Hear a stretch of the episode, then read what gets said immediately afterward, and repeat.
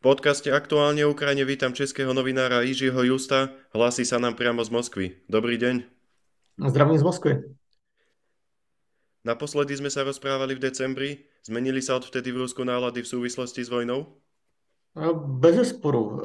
Já si myslím, že hodně lidí stále tu válku nevnímá jako něco, co by se jich dotýkalo, protože Sociologické průzkumy stále uvádí, že samozřejmě válka nebo takzvaná zvláštní vojenská operace je ta nejdůležitější událost, kterou zaznamenávají Rusové každý měsíc, ale eh, ta hodnota se pohybuje například okolo 30%. Tudíž, eh, jak jsem už i dříve zmiňoval, pokud eh, loni v dubnu nebo v březnu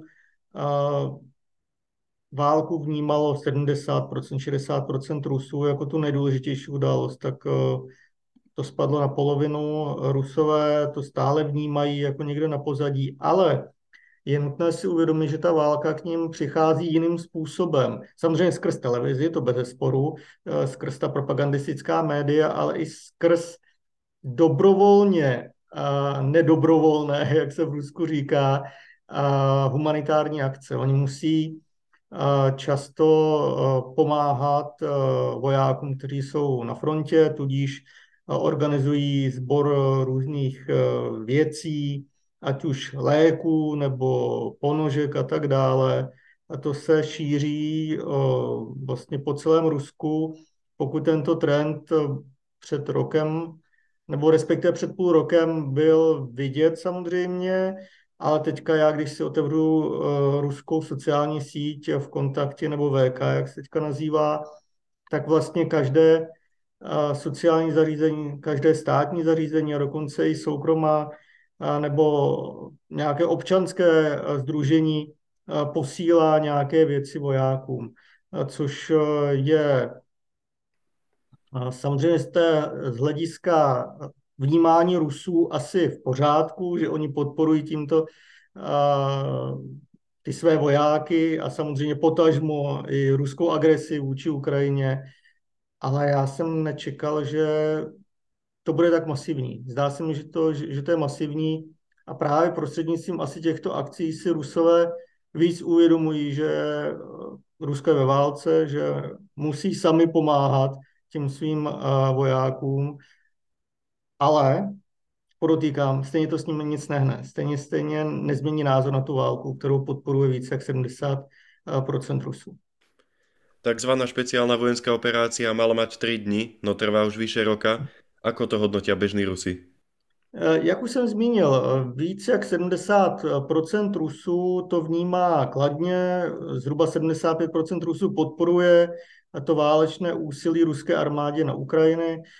70% eh, Rusů vidí výsledek eh, té války jako vítězství eh, ruských zbraní, ruské armády, tudíž nějaký ten optimismus, nebo respektive řekl bych to jinak, ne optimismus, ale jiné vidění výsledků té války v Rusku fakticky neexistuje. Rusové si stále nedokážou připustit, stále přiznat, že by jejich armáda mohla prohrát, že by mohli vlastně, nebo respektive, že by Rusko mohlo potkat eh, neúspěch na té ukrajinské frontě, což samozřejmě můžeme vnímat jako práci propagandy, ale i to, že vlastně Rusové si neuvědomují asi ten, ten stav, jakým, jakým je ruská armáda a neuvědomují si, že ta válka neprobíhá právě ve prospěch Ruska a těchto nadšených podporovatelů ruské agrese vůči Ukrajině. Stále věří tomu, že dokážu dobit celou Ukrajinu? To je otázka, jak jim to podá zase ruská propaganda, protože ruská propaganda lavíruje různými způsoby a různými způsoby jim i sděluje, co je to vítězství. V současné době to vítězství samozřejmě se podává i jako dobití celé Ukrajiny, ale primárně jde jako obranu těch ruských hodnot, obrany, obranu vlasti, a obranu vlasti samozřejmě před těmi v úvozovkách, teďka cituji samozřejmě, před těmi nacisty nebo před eh, tím, tou Severoatlantickou alianci a tak dále. A takže uh, je to takový zvláštní koktejl uh, paradoxních věcí, který se skládá, jak říkám, z té obrany a z toho, a z toho nadšení nebo z té touhy a dobít celou Ukrajinu.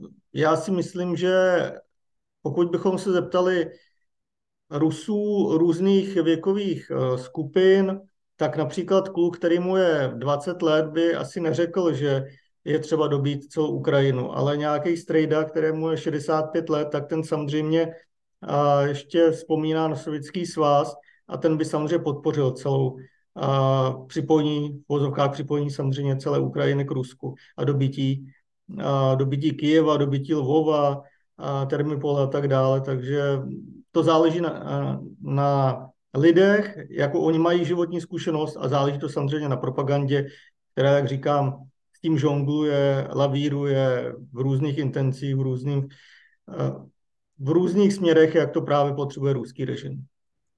Prenikajú informácie, že sa opäť vo veľkom rozdávajú povolávací rozkazy. Děje sa to? Já bych neřekl, že je to ve velkém, ale každopádně se zhruba ve 42 regionech, přičemž Rusko má 85 eh, regionů, rozdávají povolávací rozkazy s tím, že jde o upřesnění nějakých eh, náležitostí, nějakých informací a tak dále. Spekuluje se o tom, že by skutečně to mohla být nějaká příprava na další kolo mobilizace.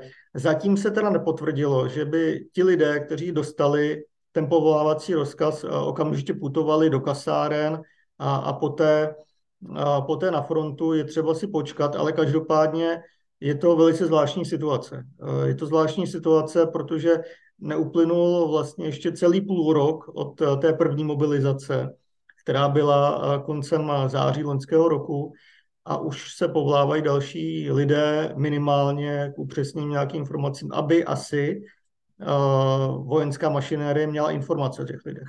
Takže hodně lidí je z toho nervózních, hodně lidí nevěří těm informacím, o, kterých hovoří ruská státní propaganda, ale ještě jednou říkám, musíme si počkat, što, co z toho vzejde, protože zatím je situace nejasná. Spojenci opakovane vyhlásili, že budú Ukrajine pomáhať až do konca. Ako na to reaguje Kreml? Je otázka, jakou pomoc, eh, nebo respektive o jaké eh, pomoci hovoříme, protože eh, Kreml například ústy tiskového mluvčí Dmitrie Peskova hovoří o tom, že pokud Ukrajina bude dostávat zbraně, které mají delší dosah, tak Rusko bude bojovat dál. Pokud budeme brát eh, celkově tu, tu pomoc, tak eh, Rusko říká, že samozřejmě Západ a prodlužuje tu válku, že pomáhá tomu, a teď zase cituji, tomu nacistickému v režimu eh, na Ukrajině, že Západ je sám zapleten do toho konfliktu a že vlastně už to není konflikt mezi Ukrajinou a Ruskem, nebo respektive mezi těmi ukrajinskými nacionalisty, jak se někdy říká, a Ruskem, aby se z toho vyloučila ta Ukrajina, ale že to je konflikt mezi Severoatlantickou aliancí, potažmo Západem a Ruskem. Takže Rusko samozřejmě jakékoliv dodávky zbraní využívá ke své propagandě. Jak už jsem řekl, to, že zmiňuje, že pokud Ukrajina dostane nějaké zbraně delšího dosahu, tak Rusko bude muset posouvat v vozovkách ty hranice toho území, které považuje za své dál, tak to je samozřejmě čirý alibismus, protože je jasné, že pokud by, nedej bože, Rusko dobilo Doněckou a Luhanskou oblast, tak je jasné, že by se tam nezastavilo už eh, z toho principu, o kterém jsem hovoril, že ruská propaganda ráda občas tvrdí, že je třeba eh, obsadit celou Ukrajinu. Ako reagují na dodávku tanků Leopard? Samozřejmě také kriticky. Ruská propaganda zmiňuje to, že to je německý tank, tudíž tam už samozřejmě se používá i ten druhoválečný narrativ, tudíž, že zase Rusko čelí jako během druhé světové války té západní agresi, té nacistické agresi a tak dále. Samozřejmě je to z našeho hlediska velice pofidérní, velice směšné, nicméně eh, Rusové to akceptují a proto to ruská propaganda využívá. Eh, my jsme nedávno slyšeli, vlastně asi před dvěma týdny, že údajně někde v Doněcké oblasti už měli tamní separatisté získat nějaký leopard, který měl posádku složenou z Poláků a tak dále. Samozřejmě se to neprokázalo, že by nějaký Poláci padli do zajetí nebo že by ukořistili do nižší separatisté Leopard, ale každopádně je vidět, že ten Leopard nebo vůbec i tanky Leopard nějakým způsobem stimulují tu ruskou propagandu k různým věcem a k různým výhruškám. Prigožin sa stiažoval na nedostatok podpory jeho žoldákom. Zaznělo to v ruských médiách? No, já bych neřekl, že přímo v ruských médiích, ale každopádně na ruských uh, sociálních sítích, konkrétně na sociální síti Telegram nebo komunikátoru Telegram jedno, k tomu budeme říkat, uh, protože tam uh, Prigožin má samozřejmě tu největší podporu a největší ohlas právě k těmto zprávám. Takže tam to samozřejmě rezonuje, rezonuje to i na sociální síti v kontakti nebo VK. A v těch eh, přímo centrálně řízených médiích, eh, tam se to nedostává z logického důvodu, protože Prigožin pořád eh, není brán jako ten oficiální hráč, pořád je to hráč, který stojí, řekněme, vůči těm oficiálním strukturám, teď mám na mysli Ministerstvo obrany Ruské federace, a, anebo dokonce i prezidentský úřad, protože tamní úředníky Prigožin docela často cituje. Ale každopádně Rusové o tom ví eh, a hovoří se o tom eh, docela aktivně, ale podotýkám právě na těch sociálních sítích. Stále oficiálně platí, že hlavním cílem je dobytě celé Doněcké oblasti? Eh, oficiálně ano. Já si myslím ale, že pokud by se to, nedej bože, ruským silám podařilo tak eh, samozřejmě na tom válka neskončí. Eh, Rusko skutečně půjde dál a platí ta slova, eh, která zazněla, když jsem se bavil s jedním představitelem, nebo respektive bývalým představitelem doněckých separatistů Alexandrem Kazakovem, který mi řekl, že Rusko by se mělo dostat až do Podněstří, tudíž do neuznané republiky, která není v Ukrajině, ale je v Moldavsku a vlastně sousedí v úzovkách s Oděsou, tudíž je to území, které je mnohem západněji než, než Doněcká oblast. Rusko si upevňuje vzťahy s africkými štátmi. Začína si uvedomovať, že cestu na západ si definitívne zatvára? To bych neřekl, ale spíš využívá tu slabost afrických států a mám na mysli i bezpečnostní slabost, mám na, na mysli i finanční slabost a i, řekněme, labilitu eh, těch autokratických režimů, kteří, eh, které v, eh, v afrických zemích vládnou.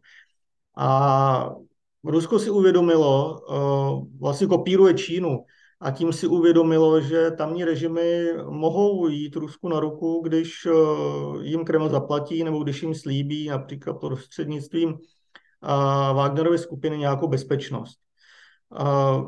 Rusko samozřejmě ještě využívá i tu studenoválečnou rétoriku, mám na mysli tu kolonizaci, dekolonizaci, protože Rusko nikdy nekolonizovalo africké země a proto má, řekněme, takový malý plus u těch afrických zemí. Není to Francie, není to Velká Británie, není to Portugalsko, takže tam na to Rusko i nahlížejí trošku, trošku jinak. Takže Rusko tady to všechno využívá a, bohužel částečně se mu daří a v dohledné době si myslím, že může vzniknout jistý problém v mezinárodních organizacích, kde jsou i zastoupeny tyto africké státy. Nemám na mysli konkrétně třeba jenom OSN, ale například i Mezinárodní olympijský výbor. A při, trochu, při troše snaze, snahy Rusko skutečně může dosáhnout výsledky, které nám nebudou příliš pochuti. Čínsky prezident chce navštíviť Moskvu a telefonovať s prezidentom Zelenským. Čo sa dá od toho očakávať? Já si myslím, že čínský prezident bude minimálně se snažit nějakým způsobem prosazovat ten čínský uh, mírový návrh nebo ten, ten mírový plán, uh, o kterém jsme se dozvěděli před uh, několika týdny. Vypadá to, že skutečně čínská diplomacie přichutí a, a právě to, že uh, Xi Jinping přijede přímo do Moskvy, tak uh, asi bude i přímo tlačit na Vladimíra Putina, aby akceptoval uh, tento plán, aby aspoň nějakým způsobem se k tomu vyjádřil víc kladně, než jak se o tom vyjadřují ruští úředníci nebo vyšší státní činitele, kteří samozřejmě veřejně ten plán nekritizují, ale nejsou schopni ho akceptovat. A proto samozřejmě pak bude následovat i ten telefonovat s panem Volodymyrem Zelenským, s ukrajinským prezidentem, asi aby mu sdělil pozici Moskvy a možná, aby třeba také přesvědčil k nějakým ústupkům, aby čínská diplomacie po úspěchu na Blízkém východě mám na mysli navázání diplomatických vztahů mezi Iránem a, Soudské a, a Soudskou Arábií, aby dosáhla ještě další úspěch, například právě v konfliktu na Ukrajině. V minulých dňoch sa s Putinom stretol sírsky prezident. Čo spolu riešili? Tak eh, já si myslím, že to jsou takové tradiční, eh, tradiční záležitosti. Syrský prezident potřebuje, aby uh, ruská armáda nadále zůstávala uh, v Sýrii, aby mu zajišťovala bezpečnost, protože se zřejmě obává, že kvůli válce na Ukrajině, kvůli nedostatku sil, kterou ruská armáda pociťuje, že by mohlo dojít k nějakému stážení ruských sil ze Sýrie, takže já si myslím, že to je primární obava Bašara Asada a Rusko si chce zajistit svůj vliv, takže to je taky asi logické, proč se s Bašarem Asadem setkal. Samozřejmě je to takový, řekněme, signál západu, že Rusko je stále aktivní na Blízkém východě, že stále uh, usiluje o posílení svých pozic v regionu. Ako sa na tému Olympiády pozerajú v Rusku? Rusové se na to vním, tu, tu olympiádu nebo možnou účast Rusů na olympiádě vnímají různě. Oni by si samozřejmě přáli, aby ruští sportovci tam vystoupili, aby se zúčastnili her, aby, aby tam bojovali o medaile pod ruskou vlajkou, aby tam hrála ruská hymna, což je samozřejmě nesmysl, k tomu nedojde, to, to je asi 100% jasné všem, dokonce i, i Rusům. A část ruské společnosti by samozřejmě akceptovala, pokud by došlo k té situaci, ke které docházelo na posledních olympijských hrách, tudíž aby tam byli ruští sportovci pod nějakou neutrální vlajkou, bílou vlajkou, se znakem ruského olympijského výboru, to by taky část ruské společnosti akceptovala, ale já jsem měl možnost hovořit i eh, s některými Rusy, eh, kteří eh, to vnímají naopak negativně, oni si nepřejí žádný neutrální status, oni si nepřejí žádné mimikry ruských sportovců, pokud to můžu takhle říct, oni si přejí buď to regulérní uh, ruskou reprezentaci nebo nic, protože jsou, řekněme, posílení propagandisticky, mají jistou euforii spojenou s válkou a proto se cítí navýšit, cítí se jako silní a, a chtějí tu sílu prosadit právě i tímto způsobem, tudíž účastí ruských sportovců jako regulérních uh, ruských sportovců a proto žádné polovičaté uh, rozhodnutí nechtějí eh, přijmout. Ale eh, já, když se bavím s tímto Rusy, tak oni vždycky říkají, my si počkáme na rozhodnutí ruské vlády. Eh, takže bude to, jak si to budou přát v Kremlu. To je, to je prostě takové pravidlo, které platí v Rusku, takže Rusové mohou souhlasit s neutrálním statusem ruských sportovců, nemusí, ale bude to, jak to řekne Kreml. Všimol si Kreml zvolenie nového českého prezidenta, ktorý stojí jednoznačne na strane Ukrajiny? Částečně ano, samozřejmě s tomu ruská média do jisté míry věnovala. A hovořilo se o tom právě v kontextu například, že Andrej Babiš, tudíž jeho protikandidát, eh, se vyjadřoval více vstřícněji eh, vůči konfliktu na Ukrajině. Takže částečně ano, ale je nutné si uvědomit, že tady ty naše lokální záležitosti, to se týká jak českých prezidentských voleb, tak například ty budoucích slovenských voleb, ve kterých půjde mimochodem o hodně, tak pro Rusko to není až tak zajímavé, protože Rusko ustratilo zájem o střední Evropu a vlastně o Evropu jako celou. Takže neřekl bych, že Rusko nějakým způsobem je třeba zklamáno z toho, že se pan Petr Pavel stal českým prezidentem, anebo bude nějak výrazně vítat, pokud se nedej bože Fico stane slovenským premiérem. Samozřejmě, pokud Fico bude dělat něco pro ruského, tak to samozřejmě bude Rusko vítat. Je tady příklad Maďarska například, které je pro ruské. O tom asi nemá smysl nějakým způsobem pochybovat, ale stejně ani to Maďarsko, které má dlouhodobě velice vřelé vztahy s Ruskem, nevetovalo žádné uh, sankce Evropské unie vůči Rusku. Uh, nevetovalo žádný, žádné přístupové rozhovory s Finskem nebo se Švédskem, ačkoliv my víme, že jisté problémy tam jsou. Nicméně maďarský parlament hovoří o tom, že stejně tu smlouvu bude ratifikovat. Plně ji neodmítl.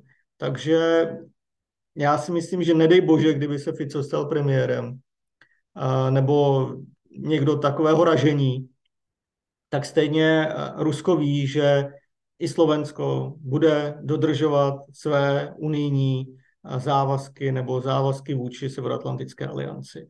Takže Rusko si je vědomo té situace, ale samozřejmě já jsem rád, že eh, pan Petr Pavel dává signály, jaké dává signály, nebo jak, jaké signály dává eh, paní eh, prezidentka Čaputová, které nejsou samozřejmě pro ruské a které vlastně nespochybňují to naše ukotvení, ať už Slovenska nebo Česka, v tom našem evropském prostoru i aliančním prostoru. Začína se hovorit v Rusku o blížiacich se slovenských parlamentních volbách? Také ne. Právě to naznačují, že, že samozřejmě oni sledují, jakým způsobem se budou vyvíjet, jakým způsobem se hovoří o jistých tématech, jako předávání vojenské techniky Ukrajině a tak dále. Ale já si myslím, že nesází nějakým způsobem na některé kandidáty, že nebudou nějak se detailně věnovat ruská média slovenským volbám, protože propaganda je nastavená teď takovým způsobem, že spíš se zajímá o ukrajinský konflikt anebo o konflikt mezi Ruskem a Západem. A Slovensko je součástí toho západu, takže nevypadne z toho, ať už ty slovenské volby skončí, jak skon... Při, i dokonce kdyby skončily tím nejhorším způsobem. Veľa sa hovorí o Putinovej chorobe, teraz sa pridali dohady o zdraví Kadyrova. Jsou to iba klebety? Já si myslím, že to jsou uh, skutečně spíš takové, řekněme, nepotvrzené zprávy, spíš takové bulvárního rázu, ale uh, my víme některé informace, že skutečně Putin má problémy se zády, že Kadyrov skutečně se nafoukl, takže to samozřejmě svědčí o nějakém zdravotním stavu, ale já bych nerad spekuloval o tom, jestli uh, za rok, za půl roku nebo za tři roky tady s námi oba dva pánové budou, protože já bych chtěl připomenout, že ještě minulý rok se spekuloval o tom, že Putin má rakovinu štítné žlázy. Ještě před dvěma roky Eh, se hovořilo o tom, že by mohl předat eh, někomu moc, že dochází k nějaké tranzici v Rusku, že, eh, že, Rusko, že v Rusku se bude měnit režim a tak dále. Ani se nezměnilo vlastně. Takže možná z toho bulvárního hlediska je to taková zajímavá informace, ale já bych tomu opravdu nějakou zásadní váhu nepřidával. Ukrajina avizuje jarnú ofenzívu. Ako to komentuje Kreml? Rusko to samozřejmě komentuje, nebo respektive ruská média si to samozřejmě také všímají, když o tom hovoří ukrajinští představitelé, ale samozřejmě se na to dívají s nedůvěrou nebo negativně. Negativně se na to dívají například i v kontextu té západní pomoci, že zase Ukrajina bude útočit, že to útoku je, že ne Západ, aby aby Ukrajina ukázala nějaké výsledky na bojišti a tak dále. Takže samozřejmě se k tomu staví velice takovým zvláštním způsobem, což se dá asi očekávat, protože pokud by vytvářel nějakou paniku, tak by to samozřejmě, to by zasáhlo i ruské obyvatele a ti by asi byli mimořádně znepokojeni, protože Rusové stále žijí v tom pocitu, že všechno jde podle plánu. Takže já si myslím, že ruská média a Kreml se tím nebudou příliš do detailu zabývat, nebudou to příliš rozebírat, pokud samozřejmě nedojde eh, k té samé ofenzívě a pokud ta ofenzíva nebude mimořádně úspěšná a její výsledky eh, nebude propaganda mít možnost nějakým způsobem eh, skrýt. Ďakujeme vám za zajímavé postrehy do počutia na budúce. Já děkuji za pozvání. Naschledanou.